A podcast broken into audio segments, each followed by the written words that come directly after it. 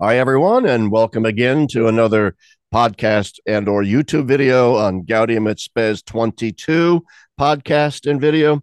And I'm very, very happy to once again welcome back my former colleague at DeSales University, Dr. Rodney Howsare. The uh, veteran listeners to my show have heard Howsare blathering and bloviating for many, many episodes now.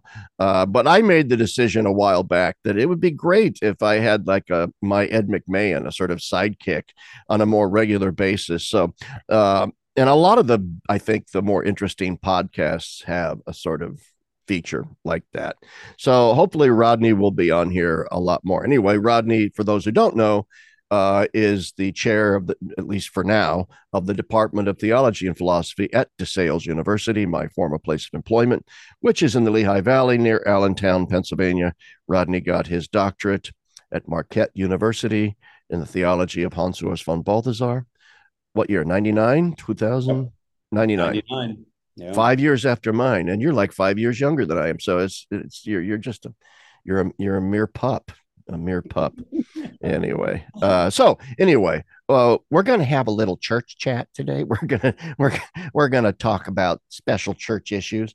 Uh, so I, have gotten emails from a lot of people saying, "Oh, I don't like it when you talk about all these intra ecclesial issues. They don't really concern me all that much."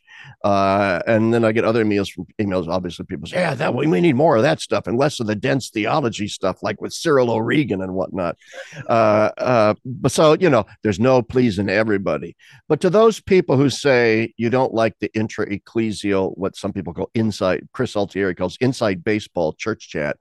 Um, the fact is, these things matter. Uh, and otherwise, I wouldn't be talking about them. I'm not a gossip. At least I'd like to think I'm not a gossip. Uh, and these things don't interest me beyond the full uh, signs of the times that we are actually called as a church to discern. And if our task is to evangelize the world, we have to know first what the world is, what it's about, what the signs of those times are, and therefore what the church should be doing. And in my estimation, the church isn't doing what she should be doing.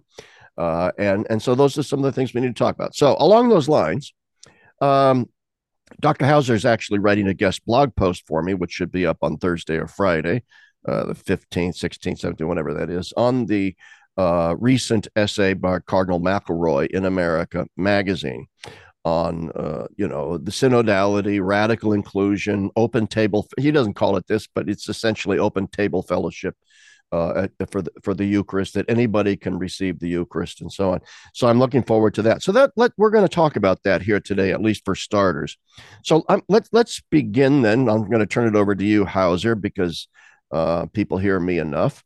Uh, what what just sort of what is your general impression of the McElroy essay? Why do you think he, he wrote it when he did? And what, what issues do you have with it? Mm, wow. I mean, that's a lot. I mean, you can pick. Yeah, no, no. We, will we'll, we'll pick. Yeah, we'll pick apart some of those things as we go. But um, you know, uh, right out of the gate, it seems to me that, um, I mean, obviously, you know, different cardinals are, you know, sending things out there right now because they would like to go to the synod to go in certain ways.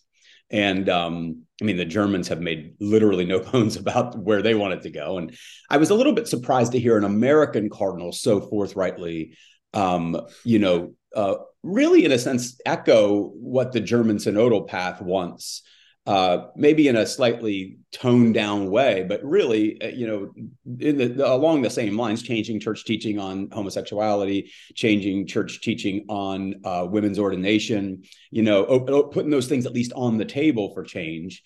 Um, mm-hmm. and it's, it's, it was especially surprising given Pope Francis's recent comments, you know, to the German bishops, like this is not what this is about. That we're not we're not having a synod to to rediscuss settled matters of doctrine and things like that.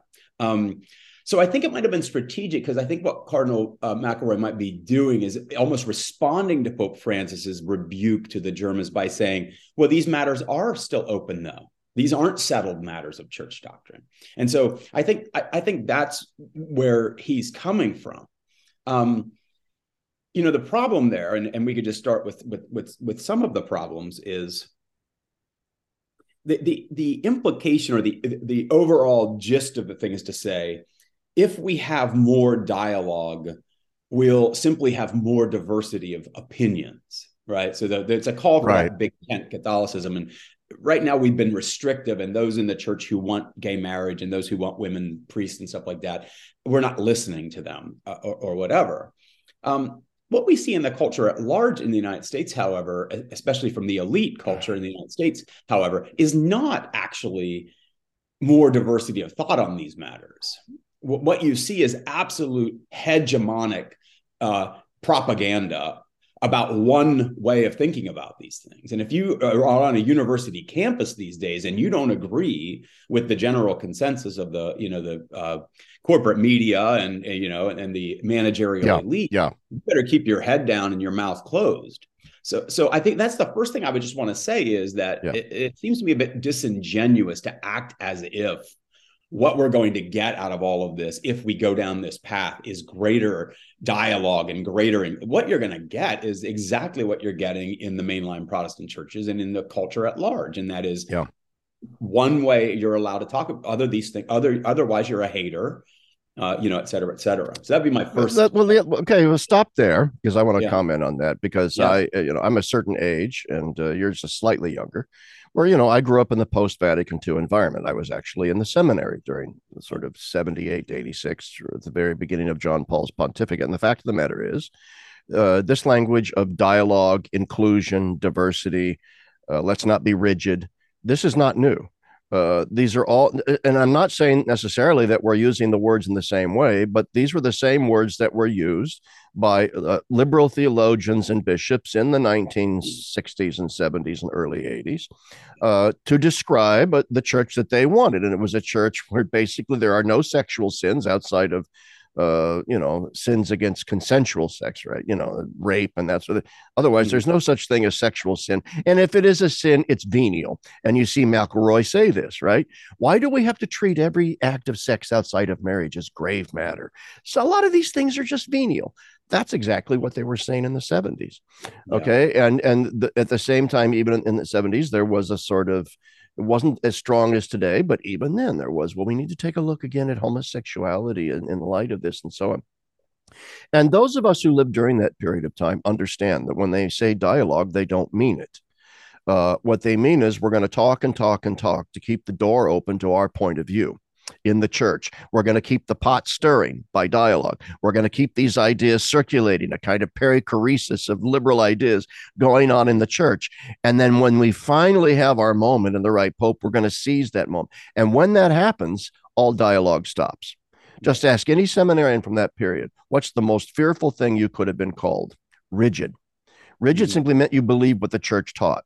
So here's my number one problem with with McElroy, and, and then I'll turn it back over to you, was that when he says things like this, and as you said it yourself, you go into the the academic world, you go into the corporate world, you cannot you cannot dissent from these issues without losing your job. Seriously, losing your job, and in some cases, like if you're in Canada or the UK, actually being prosecuted uh, a- a- a- for crimes, hate crimes.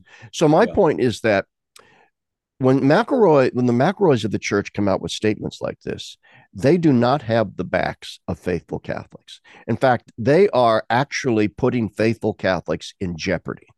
They are harming faithful Catholics because then uh, a university uh, oversight board or a corporate uh, HR office can say, well, you're claiming that you are just basing your comments on gayness, on your faith. But look at what one of this member, these members of your own church has said. Obviously, you know, Pope Francis made him a cardinal. Obviously, this is a legitimate opinion in the church. So we just think you're being a bigot. So you don't have a leg to stand on at that point. Yeah. Okay, you can quote the catechism out the wazoo, but you've got all these Catholic voices from high high places. One very favored by the Pope, apparently McElroy, saying, "Oh yeah, this is all venial stuff. You know, get over it." So anyway, that's my sort of take on this dialogue, inclusion, big tent. They don't mean it. They don't mean it. They mean we want our way, and when we get our way, you're toast Yeah. and we don't Yeah. and we don't care about. It. So anyway, what what other thoughts do you have on on the McElroy? I call it the McElroy Manifesto. Yeah, I mean, it's not. I mean, it's it's it's it's interesting that we're talking about this because you know at the beginning you were saying that some people don't want to hear about you know kind of insider baseball about church stuff. They want to hear more theological stuff, and then some are vice versa. But the fact of the matter is the two are uh, uh, totally connected. I mean, it- Deeply interrelated. Yeah, absolutely. And so, I mean, you know, sometimes in his letters, Paul is dealing with, you know, really inter ecclesial sorts of squabbles, but he then he goes into a great big exegesis of, uh, you know, Genesis and Exodus, and you know, and, and well, and, could and, there could there have been a more intra ecclesial squabble than whether or not new members of the church had to be circumcised or not?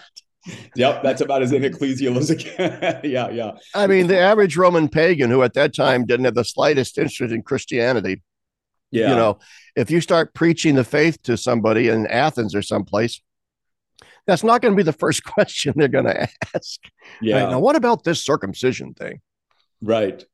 But but so and paul came- talks about that in galatians then He Sure, goes- absolutely. Yeah. And we could get to that. I would like to just one other thing I kind of want to pick up about the McElroy thing in the light of kind of where we are as a as a culture and things like that is um it seems to me that the word inclusion has we and, and even like the word we really have to be careful sort of what we mean by these words because if you just throw them out there they're so vague they can mean anything right so th- the fact of the matter is dialogue with the world is going to be a very complicated thing depending on the circumstances you're talking about. There, there's no generic thing called the world. The world always has concrete manifestations right? So let's say i'm a christian right now in putin's russia. What, what does dialogue with the world look like for me you know what I mean? Does it Yeah. mean like, oh, we have to, we don't want to make Putin feel bad about himself. You know, we we don't want to come across as heavy-handed or, or something like that. What does dialogue with the world look like if you're Solzhenitsyn during the Soviet regime? You know, and what does it look like if you're in a coffee shop, in manhattan and there's a goth girl with a nose ring sitting across from you okay Yeah, yeah. that that's No, an right. entirely different dialogue That's exactly right, right? So, so the point that I'm making is what it seems to me always is meant when we talk about dialogue with the world is dialogue with the secular liberal West, right?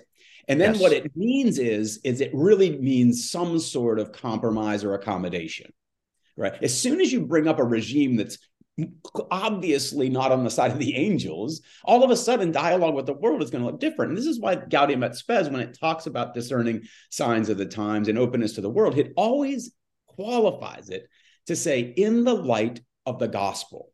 that's right So our dialogue with the world, in other words, and then I'll just make one other point about this and, and, and kind of be done with it, is not an open-ended thing that just like we're all Yeah. everything's always endlessly up for grabs. And there's something that DC Schindler says about liberalism in his book that you and I both love, and we've talked about this, is liberalism is in a sense the reversal of the priority of act and potency.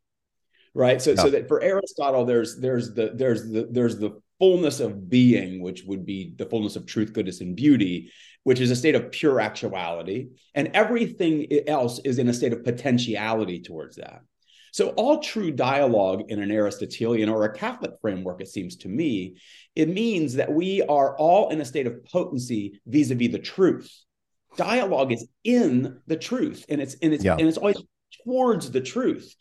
What happens in liberalism is you simply get rid of any category of objective truth whatsoever. You either say it doesn't exist or you say we don't have any access to it. so it's just potency turtles all the way down It's potency, which means it's ever, ever greater emancipation from any restrictions on my freedom. that's right It's it's it right. So I was That's just right. watching a really disturbing video that somebody sent to me where a guy was talking to a group of students in Oregon about uh, queer theory.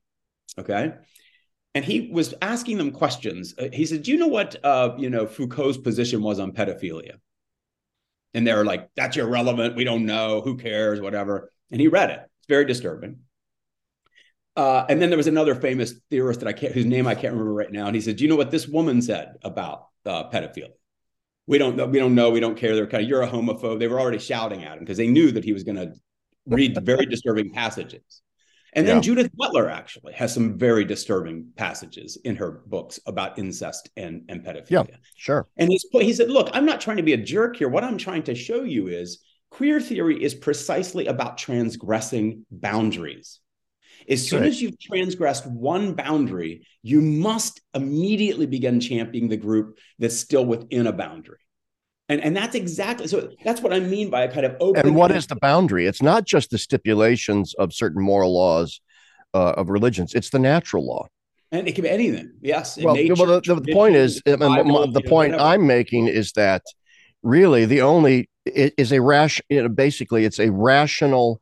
It's a rational morality rooted in objective goods grounded in the natural law that's the only valid boundary because all all other sorts of purely uh, sort of divine diktat divine command sort of it's in the bible therefore it's it's yeah. right or wrong um, yeah. anyway uh, yeah. I, I i i could not agree more with that it's about boundary transgression and i am going to disagree with one thing you said which is and I and, and i know what you mean so i'm not really disagreeing where you said words like inclusion and dialogue are so vague.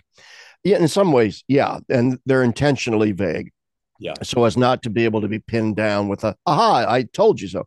But in reality, you and I both know that words like dialogue inclusion are not vague. They are code, and you identified it. It's code for accepting a compromise with Western secular culture, especially Western secular sexual revolution culture and the whole sort of domain of uh, transgressing boundaries. That's what it is code for. Uh, you know, 30 years ago, would you have ever seen even a more liberal bishop in the Catholic Church pushing transgenderism? Uh, uh for, so, the, so the point then is, is, is uh, that yeah, it really is about all the sexual stuff, which is why really after McElroy nods in the direction of, well, we have these excluded people who are, you know, immigrants and racial minorities. But then the whole rest of his piece is about we're taking sex way too seriously. So let's just have everybody come up to communion and forget all this sex stuff. All right. So in in, in reality, that's uh, we can see that this is what he means by dialogue and inclusion. And you raised the issue. Would in in his open table fellowship eucharistic table comprehensive eucharist for everyone would would a grand wizard of the KKK be allowed to accept communion in McElroy's cathedral, it, it, even if he, you know, if he if he came up the aisle dressed in his white sort of grand or red or whatever it is, whatever the grand wizard of the KKK wears, would he be allowed to do so? Um, I don't. I don't think so. Would would a neo or just a, a, say a, a bunch of motorcycle gang? Hate to be stereotyped here. Motorcycle gang, neo-Nazi you know, guys in leather and chains and shit or stuff. I'm sorry, uh, you know, came walking up the aisle for communion, saying "Sieg Heil" as they came up. Would would they be allowed to receive communion? I don't think so. Not in McElroy's. So they don't mean complete open inclusion. They have some very, very harsh things to say about racism, about the environment, about climate change, about misogyny, and so on. And I guarantee you that if we ever got the ordination of women via people like McElroy, and there was a breakaway in the church because of it, and there would be, there'd be a schism, that the McElroys of the world would be the first to say, good riddance. We didn't want you at our Eucharistic table anyway. This is what you saw in Anglicanism as well. You know, they said, well, you don't have to go along with the ordination when all of a sudden, bang, if you didn't, you are out. You are out. But anyway, that's my rant in, in response to what you were saying. Um, yeah. So let, let us come back then to to the McElroy piece uh, just yeah. just a bit, because he does use the language. This this troubles me too, and it's I I know. You know, I you listen to James Martin, for example, and he says you, you should always refer to people by what they prefer to be referred to as. It's rude not to. And so mm-hmm. Cardinal McElroy uses the language of LGBT, you know, I can't remember. Yeah. He also adds the Q, but he mm-hmm. talks about the LGBT community, which is already nauseating, in my opinion, to, because it's such a misuse of the term community. But okay, I'll stipulate there's a community there. What does it mean? And I say this in my Catholic World Report thing. What does it mean for the church to be radically inclusive towards a bisexual man? Let's say. What does that mean? Yeah. Does it mean that if a if a bisexual man is married but has a gay lover on the side, that the church is supposed to just say, "Okay, that's great. You're bisexual. You were born that way. That's your orientation." So we have to uh, we don't want to make a distinction between orientation and expression, as McElroy says in his essay, because that puts really burdensome, oppressive weights on people.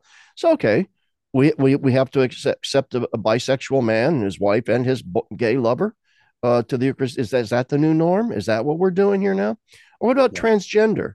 I, I, mentioned in my Catholic World Report in our church here at the Ordinariate parish I attend. There's a very there was a very nice man, a little bit strange. He sang in our choir and he started lecturing. Then all of a sudden he shows up to lecture one day and he gets up out of the pew and he goes up to the lectern and he's he's wearing uh you know women's clothes and he's got a, a, a long black jet black wig on. And he's got makeup on and stuff and he and we're all like taken aback. You know, so our pastor, very, very compassionate man, talked to this guy after Mass and said, Look, you're very welcome in our parish. We're here to love you and support you and help you in any way we can. We don't judge you, but you may not, you may not lecture here anymore dressed in drag. You can't yeah. do that because it confuses kids. Uh, our parents don't want their kids to see this kind of thing. It's confusing, and you know, guy left the parish. So yeah. what, what, as I say in my Catholic World Report, what would be Cardinal McElroy's response to that? To to let the to turn mass into drag queen holy hour? You know that we're just supposed to let anybody dress any way they want at the lectern. You know, a dude with a beard can dress as a woman, and that's okay. Yeah. Um, so anyway, these are all questions I'm raising about this yeah. acronym that McElroy uses, LGBT. Sure. Right. and what does so, it mean in the big picture for us to be radically inclusive to the whole kaleidoscope there of sexual preferences? Right. And this is something that I think is fascinating, Chapp, about this whole thing. And it's really coming out in the last, I guess, 10 years, you know, since the since the ball really got rolling on this stuff. But but yeah. the but the issue is what we're beginning to realize is the limits of the logic of liberalism, right? that that liberalism sort of has this thing to each his own and we thought yeah. that would work that that it, you could just basically privatize just about everything under the sun and still kind of live together in a world and you know it's already the frankfurt school is, is critiquing this in the in the 50s this kind of individualist logic and and and this in this notion um, Which Horkheimer, Adorno, or others? Yeah, yeah, you name it. I mean, dialectics of enlightenment. You know, yeah, yeah, okay. You know, it's in there. Um, but what's kind of interesting is they realize, and this is where you start to get the politics of identity. Uh, Charles Taylor has some good stuff stuff on this, but it's basically yeah. like it's not enough for a person, let's say, who has a homosexual orientation to be left alone. That that was the first step, right? Did you? Hey, you you know you let me be me, and I'll let you be you, and that's you know that's kind of how this works that obviously wasn't enough for the LGBT community because of, uh, very, very quickly, then as soon as they were given, you know, kind of more tolerance and acceptance, there was now an advocacy to be celebrated, right? And, and it was brought out. Now, what sort of then has to happen in a liberal culture, which is kind of now moving in this more what I would call advanced liberal direction, you know, kind of more aggressive liberalism, liberalism more as a worldview and as a kind of a, a competing Catholicity, I think Balthasar would call it. Um, yeah. Is is you see it already. We're having the problem in schools is that they're putting literature in the schools. Uh, there, there are some schools that have invited uh, um, trans people in to give talks to the kids. And it's all in the name of helping the kids not to have homophobia and transphobia and stuff like that. But of course, any traditional Muslim, traditional Catholic, traditional Baptist, traditional Orthodox Jew, you know, whatever, whose whose kids are going there are going to be like, I don't want you guys indoctrinating I'm willing to allow you to do what you want in your bedroom, but I don't want you indoctrinating my children. But it always has to come to that because we do have to live together as a people. And this is where I think McElroy is also either naive or, or he's being or he's being somewhat evil. Um, and that is that you pretend that the church can quote be big enough for these kind of disagreements so we can have a church where german catholics marry gay people and african catholics don't but this underestimates the degree to which we really do need to be unified in order to go forward. Otherwise yeah. one group is going to get the preaching against and the other group is i mean you can never avoid the problem that's why the early church with the question of circumcision had to settle the damn thing they, they couldn't just say, well, we'll let some churches require it and some churches not. That, yeah. That's not unity and faith and love. That's chaos. Because, and this is key. Yeah. The issue was not really circumcision. The issue was the status of all of those sort of holiness code mosaic laws. Yep. Yep. And Paul realized that if you require circumcision, the next thing is requiring all the Levitical laws for everything else. Yep. And he and he had an entirely different theological vision for yes. which parts of the Old Testament were still, in a sense, part of the new covenant, and which because they were eternal, Uh, where whereas which there were parts of the old covenant which were preparatory and provisional. Mm-hmm. Uh, they were preparations for Christ. Well, Christ is here, and we no longer do them, like the dietary laws and so on. Yep. So, in other words, the circumcision thing was the tip of a, of a, a much deeper theological iceberg, and right. the same here. Yeah. The same here. You yes. show me a cardinal. And this is why I, I don't trust him. All right. And why I don't trust the, oh, he's just calling for dialogue. What's wrong with dialogue? Because, all right, it's the tip of a deeper iceberg. You show me a prelate who says we need to allow for gay sex and for married gay men and women to come to communion. We need to allow for divorced and remarried people to come to communion. We need open table fellowship. We need women priests. All right. And I will show you a prelate that has a completely different vision of theology than what the church does. All right. Yeah. yeah. That that he's speaking the language of like you you said before about a, a it's a competing Catholicity. This is not the same faith uh yeah. once given to the apostles and to our fathers. It's not. It's a different faith. No, uh, that's absolutely brilliant. That's absolutely exactly it. I think. I mean, we already have the mainline Protestant churches to prove this that, that it's not just that the mainline Protestant churches allow for openly gay people to attend church and openly gay pastors and things like that. The mainline Protestant church has become indistinguishable from left secular liberalism, absolutely indistinguishable in everything.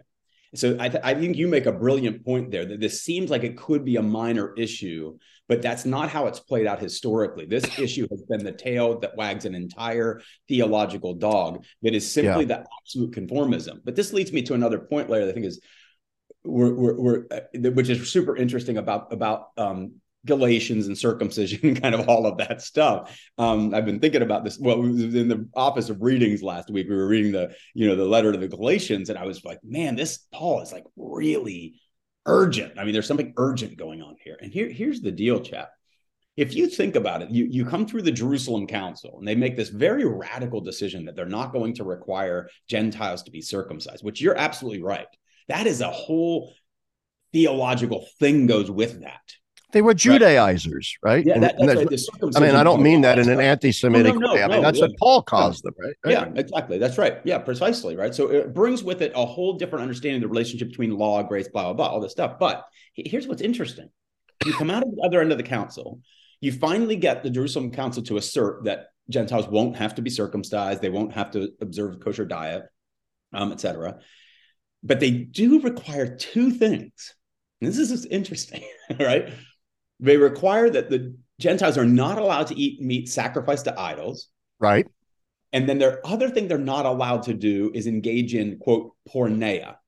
Yeah. Right? Yeah. Now, if, if you know anything you know about this, but not everybody does, um, porneia is an umbrella term that usually gets translated as sexual immorality. And I was doing some research on this recently, and I found out the no. reason the, the reason for that is it it translates about 10 different words in the Old Testament for various kinds of shenanigans from prostitution to cult prostitution to homosexual prostitution it's i mean to, to adultery uh, you know et cetera it has it's, a, it's an umbrella term which to invalid incestuous marriages and that sort oh, of absolutely thing. yes concubinage yeah. those yes. are scott hahn makes this point in the ignatius oh study Bible that oh, okay. porneia often simply meant invalid marriages to your to your first cousin and stuff like that.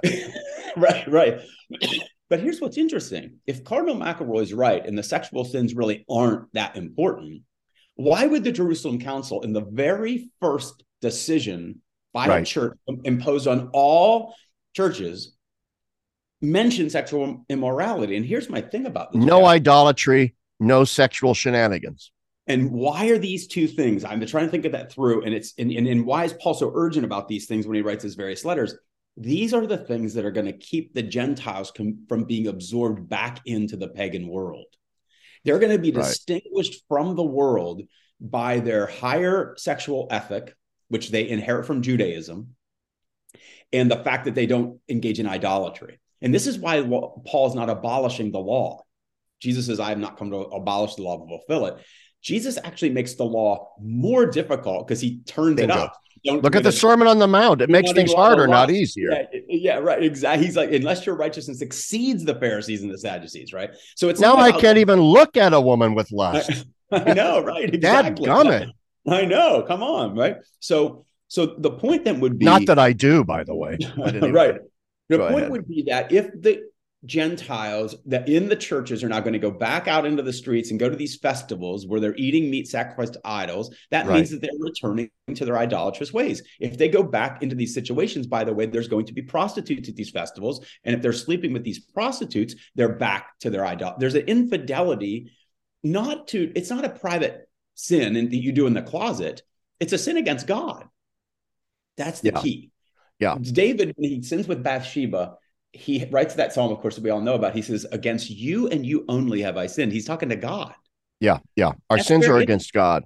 And uh, right. yeah, and oh, there's a minor.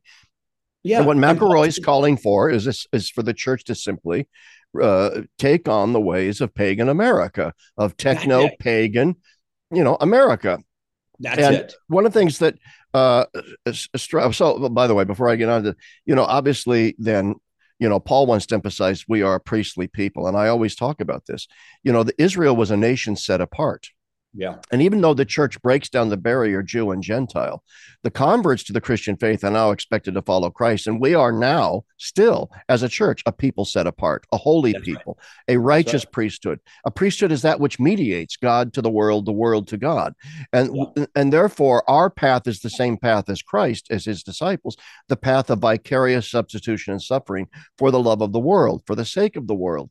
Okay. Wow. But that requires us not to live like the world all right to, to, live Absolutely. a higher righteousness than that of the world um right.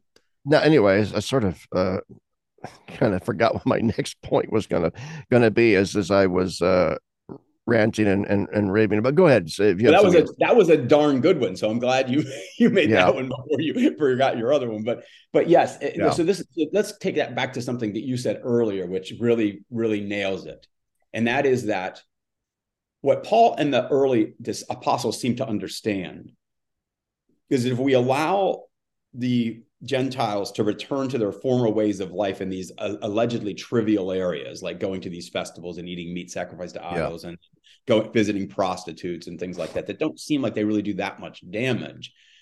What it does is it disables the church to come out of the world for the sake of the world, right? So, and, and something you said earlier, um, if, if we go to the mainline Protestant churches, it was in all of in every single case, it seems to me, it began with a rejection of a particular sexual teaching. First contraception, uh, then it was uh, divorce and remarriage, then yeah. it was gay marriage and gay sex, uh, and now well, an abortion. Abortion. They, oh, abortion. They, are yes. they're all in favor of legal abortion, even though they kind of frown upon it. Right. Uh, you know, so, it's, yeah, they're all for it. That's right. So if you think about what the mainline Protestant churches do, uh, they really just rubber stamp whatever democratic uh, liberals want. And of course, yes. we know you've written about this enough, and we can t- we might as well mention it while we're talking about it. There's a, there's of course a certain kind of conservative liberal that does the exact same thing with the Republican Party. You know, while the popes are are are are lighting their hair on fire to tell us not to invade Iraq, there are American Catholics who are saying, "Oh no, it's a ju- it's a just war." Why? Why? Because we're in bed with the you know the world in in, in these. So there's other ways you can violate this. We don't want to imply that the only way to you know violate this thing of course is sex. It, you know we, it can be about greed it can be about immigration it can be about war. Um, but this is one area that is important though the sex stuff. It, it's not either or. You know and this is this is an important point because obviously mm-hmm. as a catholic worker myself I believe yeah. strongly in the teachings of Dorothy Day, and therefore I have a very strong affection for what we call the seamless garment of life yes. you know ethic and so i and it's therefore we have to be concerned not just with sexual matters but with poverty and war you know all, all you know injustices of all kinds and i mean that mean that sincerely yeah. but yeah. it does seem and it comes out in the mcelroy piece right uh, and and among others from like Cardinal Cupich and others have made comments along these lines, which is, can we just sort of get over, you know, the sex stuff a little bit? In other words, in in emphasis once again it's code so they want to emphasize all these other issues and they say oh i'm not going against the church's teaching on sexuality i just want to round that out by t- making sure that we talk about all these other things too well you know newsflash we do talk about all those other things too it's not as if the church has been mute on those things yeah. it's just that believe it or not people fixate on the sexual things because that really hits home. I, in other words it doesn't hit home to me too much as to how much CO2 is in the atmosphere. It doesn't hit home to me too much, even though it should, uh, whether there's slave labor in the lithium mines, you know, in, in Africa and Asia and so forth. All of those things do concern me, but they don't have the visceral impact, right? That that that sexual matters often do. And, and you know, when a married couple says, "Oh, I'm, I'm not allowed to contracept," or one spouse is caught being unfaithful, or whatever. All right, the sexual sins are are an, an, expression of of sort of the day to dayness of our lives, and yeah. and there there is a certain shame associated with sexual sins.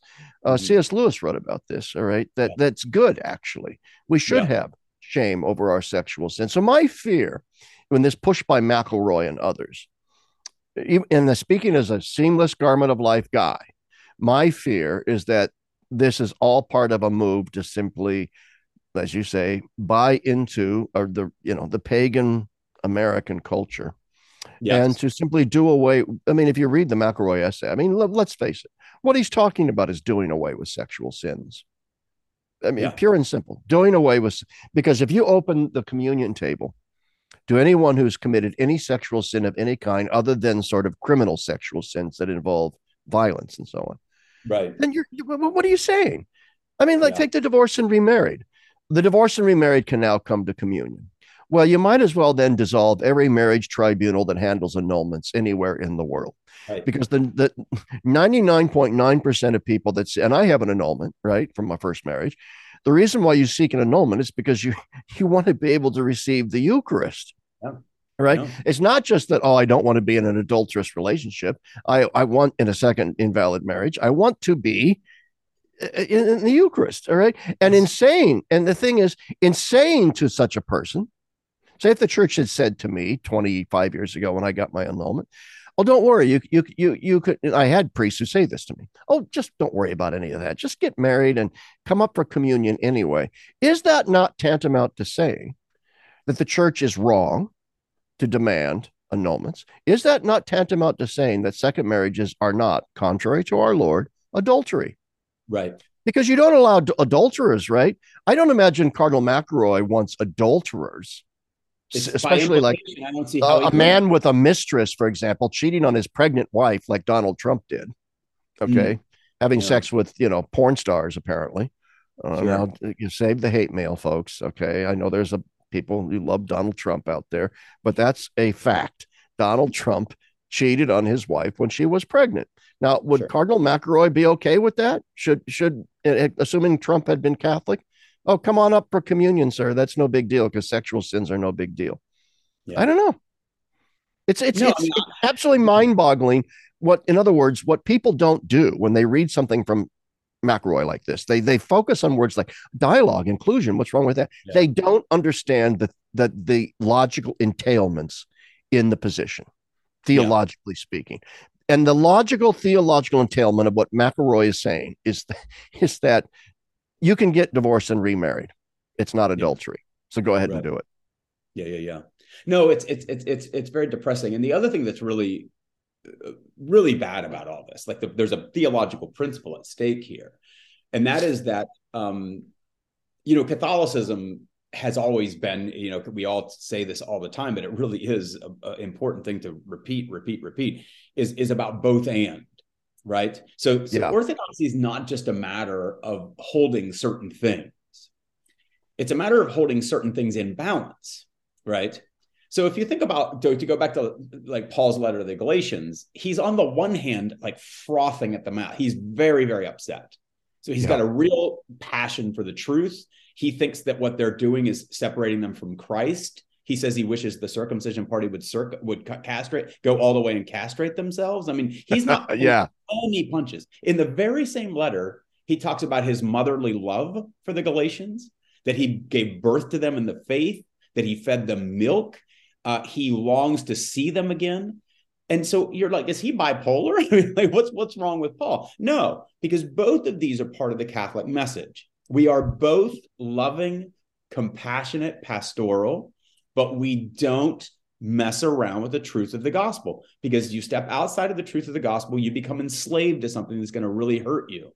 So that's one thing, right? Now, let's talk about half the church's teaching about poverty and immigration and the environment and things like let's never talk about the sex stuff. No, the early church right, talked about right. both, right? So both. if we're going to yeah. be Catholic, we have to talk about the tough parts of the of the gospel that don't fit in with our culture, and then also talk about some of the things that we will agree with, say the, the Republican or the Democratic Party, depending which one on. You know what I mean? But we can't just run around talking about half the thing. That was my biggest problem with the McElroy piece.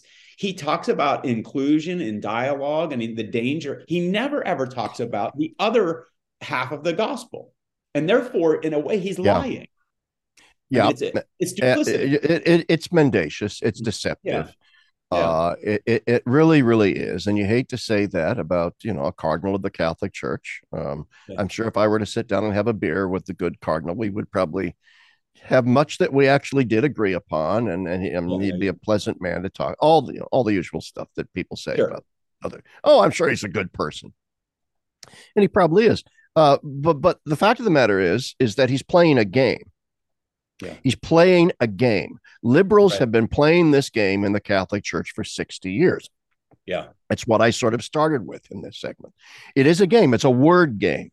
And right. what what the word game is meant to do is to deceive people by using words that everybody agrees are good things, like dialogue and inclusion and compassion yeah. and mercy and forgiveness. Yeah, we all agree those are good things. But yeah. then you are using them as code for a yeah. deeper agenda that you are hiding.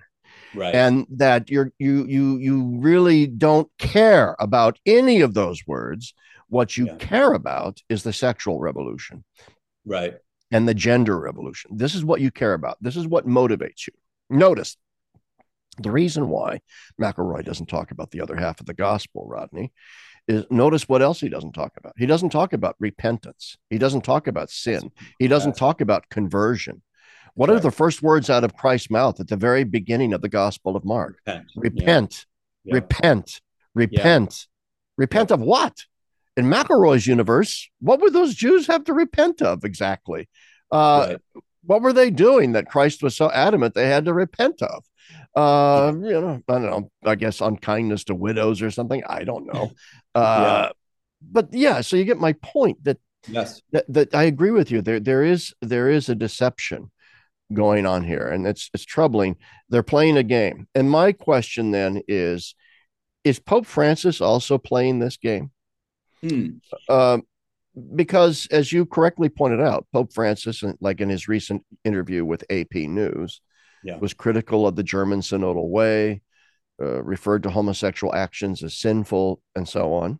Um, and yet, and he says he says all I had a piece in the National Catholic Register it's on my blog where I talked about there's a disconnect quite often between Pope Francis's words and his actions. His words are perfectly orthodox.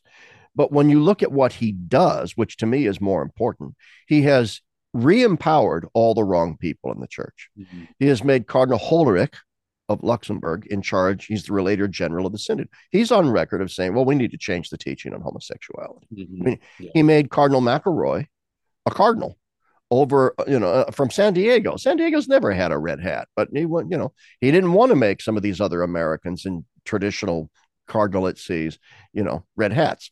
He gave him the right. macro. You know he's promoted James Martin to a Vatican job.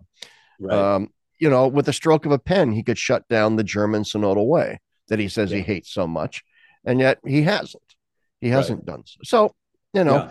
and he's you know he listens to Cardinal Cupich. Cupich is now on the dicastery for bishops, and mm-hmm. and Cupich is not good. Let's just put it that way. So anyway, what, yeah, what's, no, what's your yeah, take well, on, on Pope Francis' role in all of this? Yeah, well, I, I think I'll begin by repeating something that you mentioned to me a couple of weeks ago that I, I I I don't know why I'm so stupid I hadn't thought of this, but I really think that you nailed it. You said that what uh, Francis likes is the pastoral style yes. of the McElroys and the Cupiches. It's clear that when he talks about when he, when push comes to shove and he has to come down on the theological issues, he's on the on the side. Actually, he starts to sound like a communio theologian when he begins to talk about these things. I mean, you know, before he became pope, he was very uh, involved in communion and liberation, and yeah. Giussani was very very much involved in the Italian communio. Um, and so when somebody asked him the other, you know, not that long, uh, uh, Pope Francis, that is about why can't women be ordained to the priesthood? His answer was straight up Balthasar. You know, he he said that you know. Oh, he made a distinction with the Petrine and Marian functions church, of the church. Yeah.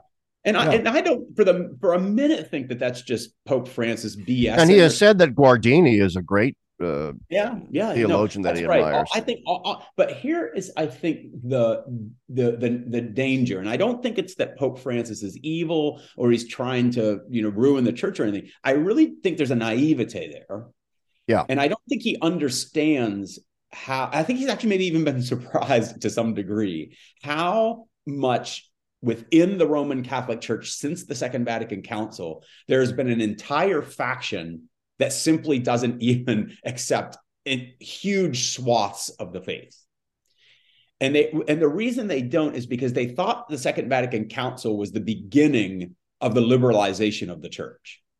And then when that turned out, like when they wrote the Dutch Catechism, you know, Paul VI was like, "Da, this is not acceptable." I think they were like, "What?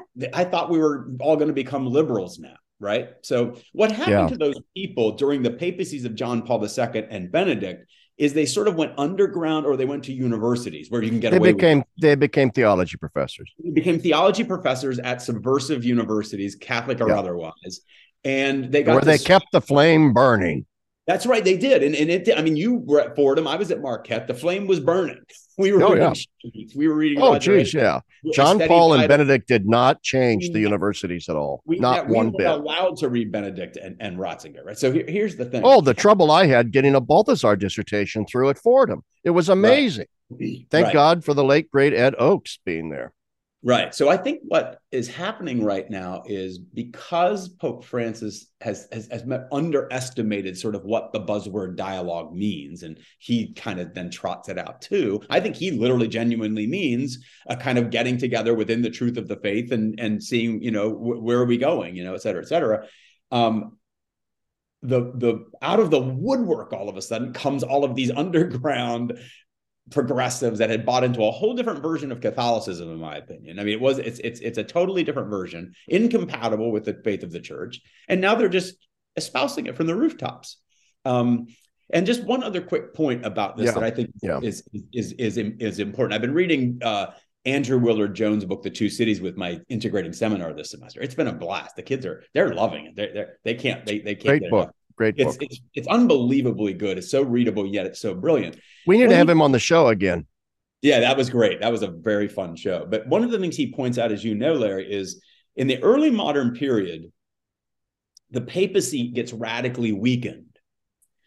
And as the papacy gets weakened, the various national churches get stronger and stronger. And each of them kind of develops their own flavor of Catholicism. Yeah. Um, what's interesting, kind of ironically, is they get very heavy-handed and they get very controlling. So the Spanish Inquisition is the is is a kind of one of the out the, the, the byproducts of early modernity.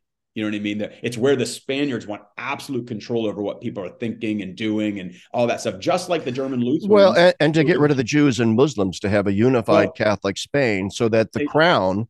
So I mean, much like Constantine, so the absolutely. crown has this spiritual glue to hold the nation together.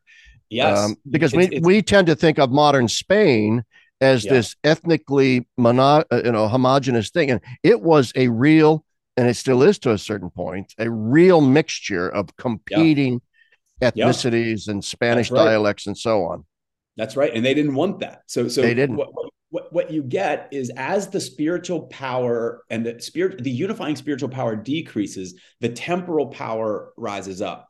And people begin to think of themselves first as spaniards as french as german so true localism and diversity goes away in early modernity. Which is which is totally ironic right? Yeah right. but here's here's the deal. What what uh, divine right of kings was in you know the 17th century is exactly, it seems to be, what liberalism has become in the 20th century. It's yeah. also this hegemonic temporal power that tells everybody how to think about everything. And the spiritual power, the unifying power of the church is so weakened that what you've gotten in the church is tribal Catholicisms. There's no unifying Catholicism anymore. Right wing Catholics right uh, believe in uh, they they vote for Trump for God's sake. You know, this is yeah. this is how bad it's gotten that people that Catholics think that Trump is like some kind of a saint and he's the most he's the most un-Catholic person you can practically think of, right? Or or people are cheering on the Iraq war in spite of the fact that it does probably not meet a single criteria of just war theory, right? Um, right. And then of course you get the McElroys who are sidled up to the you know the Biden and people and, out in yeah. out in San Francisco, and Biden couldn't can't get enough abortion apparently, you know. So um, yeah. It, it's it's very depressing, and and uh, and I don't think Pope Francis has helped as much as he could. I think what John Paul II and Benedict did because of the weakened spiritual unity and all that stuff, they were very much teaching evangelical popes. They yes. proclaimed the truth of the faith. And Larry, let's face it, those guys didn't come down right or left. They came down Catholic. Yeah. right. Oh yeah. On Absolutely. issue after issue. I mean, they weren't they weren't which is soft. why they're they were hated by both the left and the and the far right. The traditionalists right. hate well, they don't hate, but the traditionalists have deep antipathies to John Paul and Benedict, and so do leftists, of course. But especially the neocons uh, with Pope Benedict. They, oh, did, they yeah. hated you know, uh, Caritas in Veritate. Uh, and those passages in Centesimus Annus, where John Paul II doesn't sound like a Republican, they literally edited some of those passages out. And the, yeah, and, and, and the, the, the paragraph, I think 46, 47 of Spe Salvi, where Benedict says, you know, only a few people go to hell. Yeah. More yeah. than likely, it's just a, the vast, vast majority of people, he says, are going to have to go through some purgatory, but they're go- they're going to yeah. make it. Uh, they don't right. they don't like that, and and so that's not for all of his uh, you know Panzer Cardinal right wingness. Apparently, that's not exactly a very right wing Catholic perspective, right? No, in questions of things like war and economics and the environment and stuff, uh, Benedict and John Paul II both sound like lefties right? I mean, you, yeah. you, you know, I mean, it's, so that's kind of yeah, my absolutely. point is that what sadly yeah. is happening here is that McElroy is giving voice to one half of the truth of Catholicism, and it's the half that fits with left liberalism. But that's not Catholicism. Yeah, and see, see, and I'm I might be giving Pope Francis the benefit of the doubt precisely because he's Pope, and I think to a certain extent a Catholic should do that. We should steel man the Pope's arguments as yeah. specifically Catholic ones because he is the Pope. Yeah. Uh, but I, I, I, do think, for example, that the Cardinal Cupiches, the Cardinal McElroys are not naive. I think they have an agenda. I think they know exactly what they want, and they yeah. want the church to look like. Oh, now I remember what I was going to say earlier that I forgot. They want the church to look like modern culture because they actually really and truly believe in the values of modern American, Western European secular liberalism. They do. I don't think Pope Francis does, but I think they do. Um, yep. And here's the interesting thing: when you you read things from uh, McElroy and uh, emails that I get from some liberals too, and then read things from like Cardinal Batzing in in Germany, headed you know the German Episcopal Conference, they all say something very interesting. And I would ask listeners and, and viewers to pay attention to this whenever you hear it. Every single one of these hyper progressive Catholic leaders will mention at some point if we don't change our teachings oh, on these issues, we will no longer be relevant as a church and we will dwindle to almost nothing. We will become just this tiny little sect. And in order, therefore, to make sure that that doesn't happen, we need to change these teachings. Well, Uh, let me let's just unpack that for us. What that is so wrong on a billion different levels, right? First off, it's wrong because, well, the, as you've pointed out over and over today, the Protestants have already gone down that path. We're hemorrhaging people. Well, it must be because we've had we've got incorrect positions on hot button issues. So yeah. if we change our positions on those hot button issues, people will come back. Not, right. not. The problem right. isn't that the church has unpopular views on hot button issues. The problem is is that people don't believe this stuff anymore. Period. Right. They don't yep. believe in the Christian evangel. They don't believe Christ rose from the dead. They barely believe in God. You ask, yep. for example, you go to Germany and you take a poll and ask how many Germans believe in God, and it's about 15%. It's even less in some other European countries. The fundamental root problem is a de facto atheism and an overt atheism. It's unbelief. And yet here are these liberals like McElroy panting with tongue on the ground after the modern world. You know, as if we need to fill the pews by changing our position on these issues. The, the other thing is that he said, well, there's no, what happened to truth? What if we're right and the world is wrong? Right. And I think, oh, we're going to, oh, you know, well, we need to sort of sidle up to Hitler uh, because we want to remain relevant to young Nazi youth. And if we if we go against Hitler, he's going to throw us into concentration camps, and we won't be relevant anymore. All right, and, and that's and there were churches saying that, which is why you had to have the confessional church. You know, yeah. so so so my my my point, sort of in all this, is is that there is uh, a real. I'm going to say it, it's just a real stupidity. It's a right. monumentally stupid thing to say, and it also points to something. For all of their ranting and arguing against integralism of the yeah. hard right. They're integralists. Oh yeah, yeah, yeah. And they they are actually they are actually, especially the Germans with the church taxes, they're thirsting after, they are lusting after the old Constantinian arrangements yes. of throne and altar. Yeah. Uh, they would like nothing more than for the Church of Germany to simply become, you know, an adjunct of the German state, which it is essentially right sure. now, an adjunct of the German state. Uh, right. And so that's the irony. Is they're actually Constantinian integralists, but in the yeah. liberal register. That's exactly right. I mean, the, the, again, we have the mainline Protestant churches to look at, right? The mainline Protestant churches are the civil religion of left liberalism. They're they're nothing but that. Now, what this means, yeah. Chapp, and you know this, the NPR at prayer. That's exactly right. But but here's what happens to those churches then there's always going to be a cadre of people who actually would like to hear the gospel. right? Yeah. So they always then quit going to those churches. Once those churches become totally co opted by uh, the progressive left, the people that still believe in some of the traditional church teachings that are not popular have to have to of course break off and start another yet another wing of the presbyterian church or the methodist church or lutheran church yeah. Okay. The super duper reformed Presbyterian yeah. church. Yeah. Yes, exactly. Right. The still reformed one. Right. And then what happens is the people that still go find out that this church is still somewhat held back by some of the God baggage.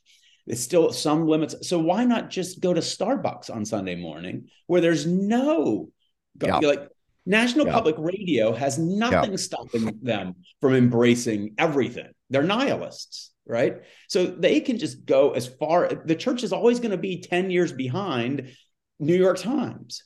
So yeah. why bother yeah. with it? right. So, they, it, yeah. Yeah. And what it is, is that these guys, they're allowing NPR and the New York Times to define the really real for us.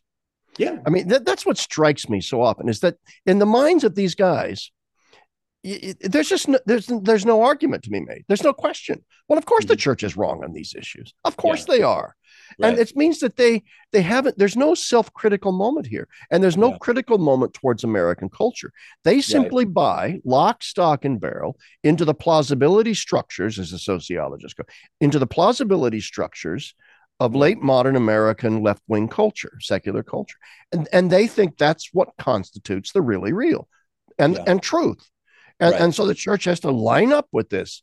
Um, so anyway, I yeah, I, I, it's it's deeply disheartening. So to go back to Pope Francis, you know, yeah. I don't think he thinks that way. I agree no. with you. I I think there is. Um, I'm going to say two things. I think there is there's a deep naive. It's hard to believe that he could be this naive. It's hard to believe that a man of his rank, who spent so much time, you know, in the upper echelons of the church, could be this naive about what's really going on but it kind of seems that he is. Yeah. The other thing I, is I this. Just interject Go one ahead. quick yeah. because I, I, yeah. I do think that I do think that Pope Francis has been infected by modern liberal thought in a way that neither John Paul II nor Benedict. I had. agree, and that was going to be my next point. Yeah, I think their willingness to call this culture a dictatorship of relativism or a culture of death means yeah. that they had a very strong radar about where liberal modernity takes us. I think yeah. Pope Francis thinks it's more benign than that. I'm not saying he's a liberal, I just think he thinks it's more benign. I think too there is a theological element here. I would, I really wonder what Pope Francis's theology of grace is. I wonder if it isn't a certain hyper Rahnerian uh, mm. sort of hmm. view of, you know, that that grace is always already operative everywhere, which it yeah. is. All right, but so I wonder if you know, in discerning the signs of the times or the movement of the Holy Spirit, and you see this in the synodal way. Um, if Pope Francis isn't just a little too quick to see the movement of the Holy Spirit in just about everything that's taking place in secular culture. In other words, I think Pope Francis has a diminished sense of the distorting effects of sin yeah. in people's lives. And I therefore think he's not very astute at discerning the distorting effects of the zeitgeist. I think he has a tendency to conflate the zeitgeist with the geist, the God geist, mm. yeah, yeah, uh, in, in overly simplistic ways, rooted in a kind of very homogenized notion of graces everywhere and pretty much the same in everyone. Uh, right. What What do you think of that? I I, I agree with that wholeheartedly. I, I do think that he has been affected by a certain strain of liberation theology that kind of conflates um, social yeah. justice with eschatology in an overly easy way, and yeah. uh, and that would be again something that would maybe make him different than Benedict or John Paul II, who both definitely wanted to see social justice, preferential option for the poor, et cetera, et cetera, but had some serious, serious misgivings with certain forms of liberation theology that conflated political liberation with liberation from sin. And um, yeah, yeah. And so again, I just think that when you're in a culture where the current is going so rapidly that way, if you're not constantly cautioning about that tendency, then you're then you're giving into it. And again, I don't know if Pope Francis knows he's giving into it, but by not talking about these things, these dangers, I think that opens him up to the charge of of cooperating with the quote zeitgeist. I I agree. Yeah, and uh, I, I wonder too if he doesn't have a certain uh, pop a, a very simplistic populist understanding of of ordinary people. Um, for example, in his criticisms of the German synodal way, he criticized it essentially for being elitist, that it's mm-hmm. being run by a small few people who are ideologically motivated by a secular ethos or whatever. Now, he's not yeah. wrong about that. That is essentially correct. But I think what he also wants to say, what's sort of implied in that is that they are therefore detached from what the average German thinks that yeah. they're not represent they're elitist because they're not representative of what the average Catholic German Catholic actually thinks. And yeah. quite frankly, I think they are. right? Yeah, no, I think I think that's right. I think hopefully I think what he kind of means by that is the Germans are elitist, say vis-a-vis the Africans. And because because I think they are, yeah. and I kind of yeah. think he, I think he was really annoyed at the way they did the Amazonian thing I think he thought he was going to send them down there and they were going to be open minded to other cultures. And all they did was just down there and try to push in a heavy handed way a left liberal German agenda on the, the people of the Amazon. But the whole the whole point behind the synod was just to get married priests. That, exactly that, right. It was all just to get married priests, and yeah. hopefully also then just ordaining uh, local indigenous married guys you know, right. to, to, the priesthood out in their tribal, you know, may not be a bad idea. I'm not saying that it's a horrible idea. All I'm right. saying is you're right. It, the Pope had to be annoyed. Oh, yeah. He, he wanted them to talk more about, if you see in his apostolic exhortation, uh, uh Querida Amazonia, he talks a lot about the environment, the environment yeah. and localism and the need to avoid sure. te- technological destruction of, of the environment and so on. He doesn't talk at all about married priests. And so I think I, I think you're right. I think he is annoyed by that. Um, yeah. That movement in the church. So we'll see. I mean, it's it's all going to be very, very interesting to see how all this synodal stuff uh, plays out. I mean, that's the other thing we need to talk about with regard to the McElroy essay. I know that uh, we're running out of time.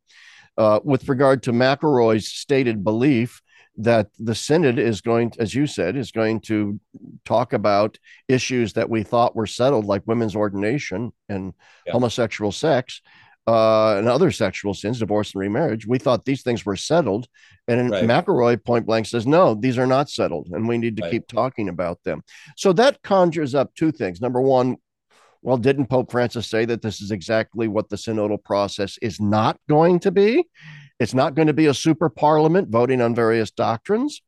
The other question I would have for Cardinal McElroy is then what is your when is a doctrine settled? What is your view? What is your hermeneutic of the tradition? And that's that's a viable theological question. What is Cardinal yeah. McElroy's views on uh, the indefectibility of the church, the continuity of the tradition, the authoritative weight of magisterial statements? That was the elephant in the living room. Uh, I mean, otherwise, what's he saying? That well, none of we, we don't care about any of that anymore.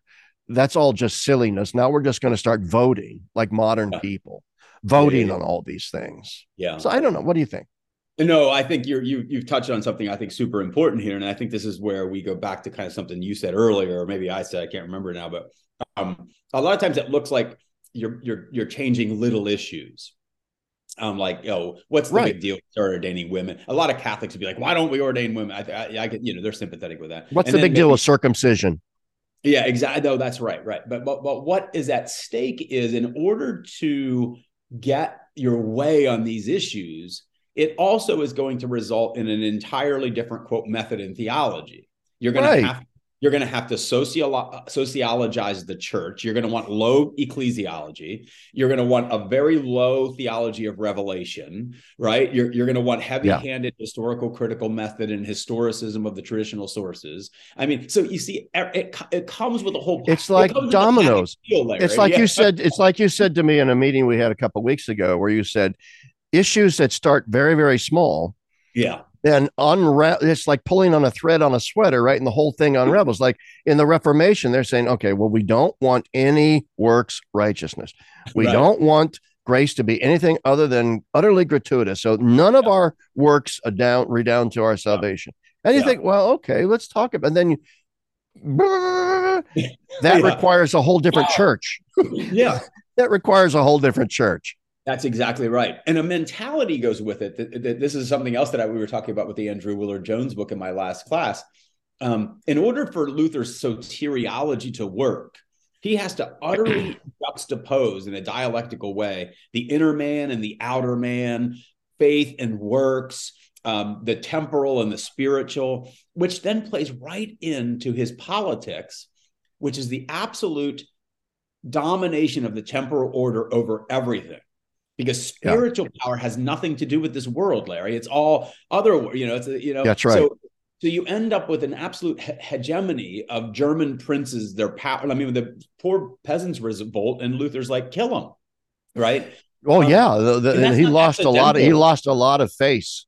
yes, in that. Yeah. yeah, it was not accidental to his th- theology that this would be the politics that he would affirm, right? So, so you're, what you're showing is that these little issues sometimes seem to be isolated, but in fact, they they come with a whole package deal, and that's right. why the liberal Protestant churches don't just have gay marriage, they also have a pluralistic theology of religion. They have low Christology. They have no ecclesiology. Um, you know, it's pure democracy. yeah. All, it all goes together. Nobody wants yeah, to admit and, it. Uh, uh, yeah, and they, they have contraception, they have abortion. Uh, yeah. I'm sure that there are many Anglicans that are just straight up Unitarians. Uh, right. They've always had that tendency anyway, but salvation by taste alone. No, yeah, well, it's yeah, funny. I mean, the Anglicans are actually holding the line better than the quote Episcopalians in the states, but that just shows you how far the mainline churches here have gone into the culture. I mean, if you're if you're more left than British Anglicans, you're pretty left.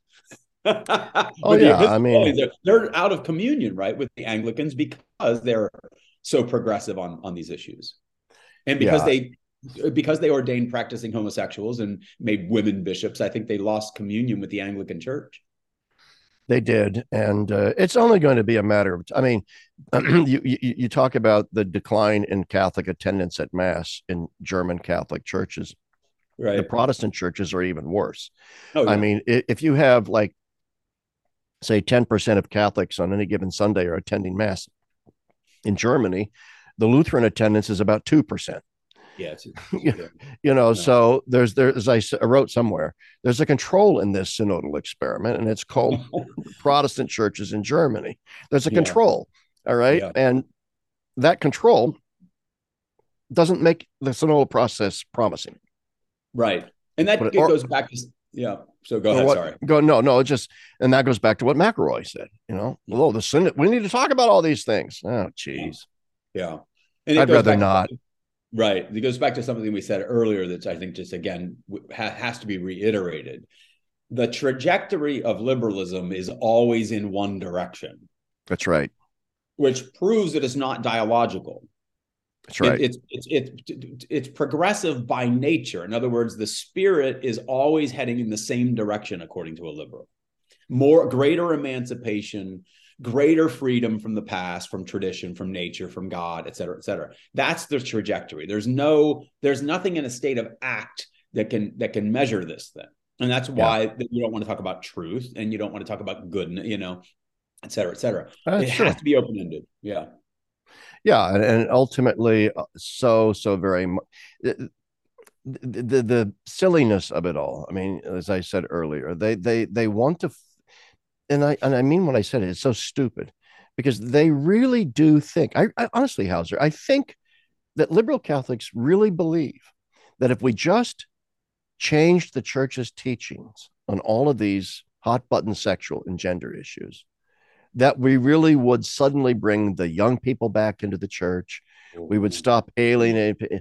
And I just find that so incredibly dumb, so naive, so superficial, so lacking in any profound. Have they never read Charles Taylor, Carl mm. Trueman?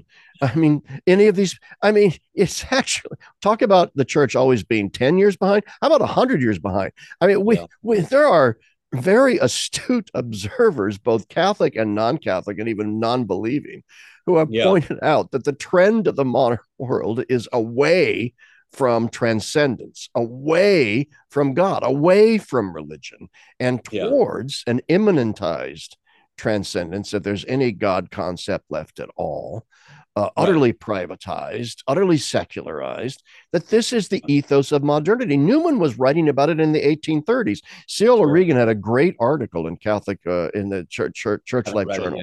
I uh, I've got it somewhere. I quote it in a few places where he quotes Newman from the 1830s talking about modernity represents, you know, what the French call an entirely different mentalité.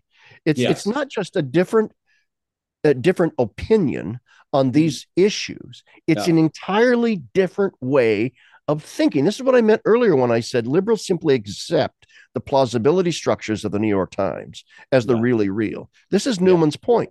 Modern right. people simply swallow a, a, completely different ethos from that of the church. And right. yet the liberals continue to think that the issue is not disbelief, it's not secularism, that that people will flock back to church if we just have gay marriage. Yeah. Well, I think two things, Chapp, in response to that, because I think that's that's that's that's exactly right. What what you're saying is that liberalism is a competing Catholicity. It's right, a, with a, a different priesthood. An entirely different things that you believe in.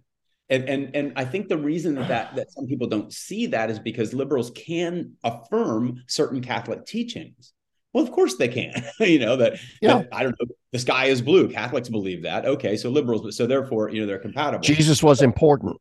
Yeah, there you go. Exactly right. But obviously, it's precisely what it rejects about Catholicism, where you find its fangs coming out, right? And and yeah. and that's so, that, yeah. so that's the thing. But I think actually, what has happened is there there there were a whole bunch of people remaining in the church because the council gave them hope that the church would be liberalized. Those people are, were, are and were getting increasingly frustrated, right? Because their hope was that eventually the church would turn into the New York Times. I don't think they do think that we're going to get full pews um, when when uh, we liberalize the church. I think they know the church will kind of go away, but I don't think they care. I think they kind of right. think, well, then we just merge into the New York Times, and who cares? Because that's what we've wanted all along. I almost think these people will the death of the church in an institutional. It's it's going to be now a church of the people. Yeah, you know, I think you're absolutely right there. Actually, Howsare, I stand corrected. This is where my case falls to the ground. no, I just, uh, I no, just, no, no. I think you're absolutely right. You have just said something I think absolutely brilliant. It's not. It's and well, this then explains away the, the naivete element here it's not that they fully expect that if we just change our views on these things, people will come back to church. Yeah. It's just they don't give a damn about the church. Right. They know that it's dying and going away, and they what they want is simply secularity with Jesus sprinkles on top. Yeah, uh, and and uh, you know an utterly secular ethos, and so mm-hmm. they they're actually either overtly or not or, or implicitly willing the death of the church. And actually, were there not in the heyday of the 60s and 70s all of these sort of death of God theologies? Yeah, the secular right? That actually sec- is secular Harvey Cox. Yeah. That secularism is actually a creation of Christianity, and yes. it is the full flowering of Christianity. Absolutely. That Christianity creates liberalism, and yeah. thus Christianity has had had already from the beginning an right. inbuilt an inbuilt eschatology of self dissolution and ultimate irrelevance. Yes. As the message of Christ simply passed into the world as a leaven in the form of secular liberalism. I yeah. think you're, I think I think this nails it. I think you're right. I think that's exactly yeah. it. Yeah, it's it's brilliant, Chapp. It's it's like because it, we're, we're ending on a note that I think is super important, and that is that what these yeah. people embrace, and this is why Cyril Regan wastes so much of his time writing about Hegel. People like, why do you write a book this big on Hegel? Well, because this is precisely it: is that liberalism is the end of history. It's the goal, and Fukuyama, it's, yeah. and it's a Joachimist uh, view of the spirit that the yes. spirit is it, it right. It's, it's Joachimist. Yes, exactly. That it's well, to my listeners, Joachim and Fiore, who had this sort of yeah. eschatology, age of, of the Spirit, age, yeah. the different ages of the church, the age of the Father, age of the Son. Now we're in the age of the Spirit, which is free flowing. Yes, and it's going to be basically the church morphs into liberalism, and then it's the church of the people finally, and we don't have the big bad hierarchy. Well, the reason why I made my comments though about uh, many liberals thinking if we just change our teachings here we'll get more people back in the pews because the Germans are talking this way. They're saying, they say, well, well, they well, say yeah, yeah, we're we're not going to be relevant. McElroy, we're not going to be relevant. Exactly. Uh, to we're losing young people left and right because we're not going to be relevant, and we're going to lose all these members if we don't change our right. teaching. Yeah. Uh, so maybe it's not so much that they think people will flock back. It might be just a sort of rear guard action to say, can we at least stop the blood flow? Uh, yeah. Because I think I don't know if many of them consciously really do want the church to simply end. Uh, I, I think they want some semblance of church to continue. They, they want some. They do, yeah. They want the church tax, right? They, they they they do want some explicit Christians to still be around, I guess. Right. Uh, yeah. You know, to keep the, the the dangerous memory of the radical Jesus alive. Right. Can I just say something? A final thing then about sex. Like we started out kind of talking about sex stuff. Yeah, and then we should probably wrap this up. It's one yeah. I got I, I got to take my dog out and go to the dentist. Um, yeah, there you go. yeah. So in uh, that order. Yeah, in that in precisely in that order. Yeah, but um, it, it was precisely the one of the the things that, about pagan culture that Paul and, and and the rest of the apostles were worried about was how badly the sexual culture of the pagan world treated people I mean, you know, I mean, right. it was that's right. It was awful, right? Well, the sexual revolution is not exactly being friendly to people either. I mean, some of the stuff I've been reading lately, I, will get on my Google news feed. I don't know where. I think I read this in the New York Times a while back. Um, apparently, millennial couples. I may have mentioned this on a previous uh, mm-hmm. podcast mm-hmm. you, are increasingly in what are called sexless marriages. Oh yeah. What that, what that means is that they're having sex fewer than five times a year Okay. Now these are these are people in their 30s. I mean, th- you know, right? So this this doesn't sound right to me. Uh, but but it's porn. Um, porn, yeah, well, porn. and they finally get around to say, well, one of the factors, is, you know, here it is, right? They're saturated with pornography. The Japanese are are increasingly the young people are not interested in having sex with actual people because right. they have other ways of you know getting their dollies and stuff like this so isn't this funny like the sexual revolution which was to liberate us for more and more fun sex without any guilt has basically liberated us to not having any sex no sex uh, at all it'll be soon be the case that only Catholics and Amish people are still having sex. Um, I mean, as, as Jean Luc Marion once said at a Faith and Reason thing we went to, pretty soon Catholics are the only ones doing it the old fashioned way. Old fashioned way, yes. He said uh, that. well, you know, and, and yeah. yeah, and and the thing is too. I just read an article yesterday. and I don't remember the source, but it was reputable. The, there's been a survey done in the United States of uh, young women. I think mostly you know, high school and college age young women. Yeah. One third, one third have mental health issues. Oh, yeah. Deep, yeah. deep depression right. and suicidal yep. ideation. One yes. third. Yeah. One third of American young women. But I thought secularism was supposed to liberate us. And this is your right. point. Yes. One of the things that the McElroys uh, and Cupiches of the world don't seem to understand, don't get, is that secularity is not benign. It is Right. highly destructive. It destroys everything in its path.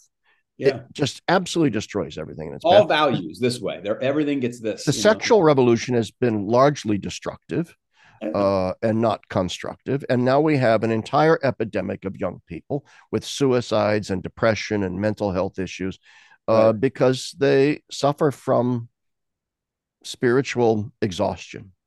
yeah. And they have they have nothing, absolutely Right. nothing in their lives to lift them out. Hey, but anyway, um, Hey, this has great been talking great. It is. Uh, we've been talking now for about an hour and fifteen minutes, almost hour and twenty. So that's great. You got to go to the dentist. And to my viewers, I, I'm sorry I haven't been on the blog very much. I've been traveling. I've been giving talks. I'm heading out tomorrow to Chicago to give a talk to some Word on Fire people.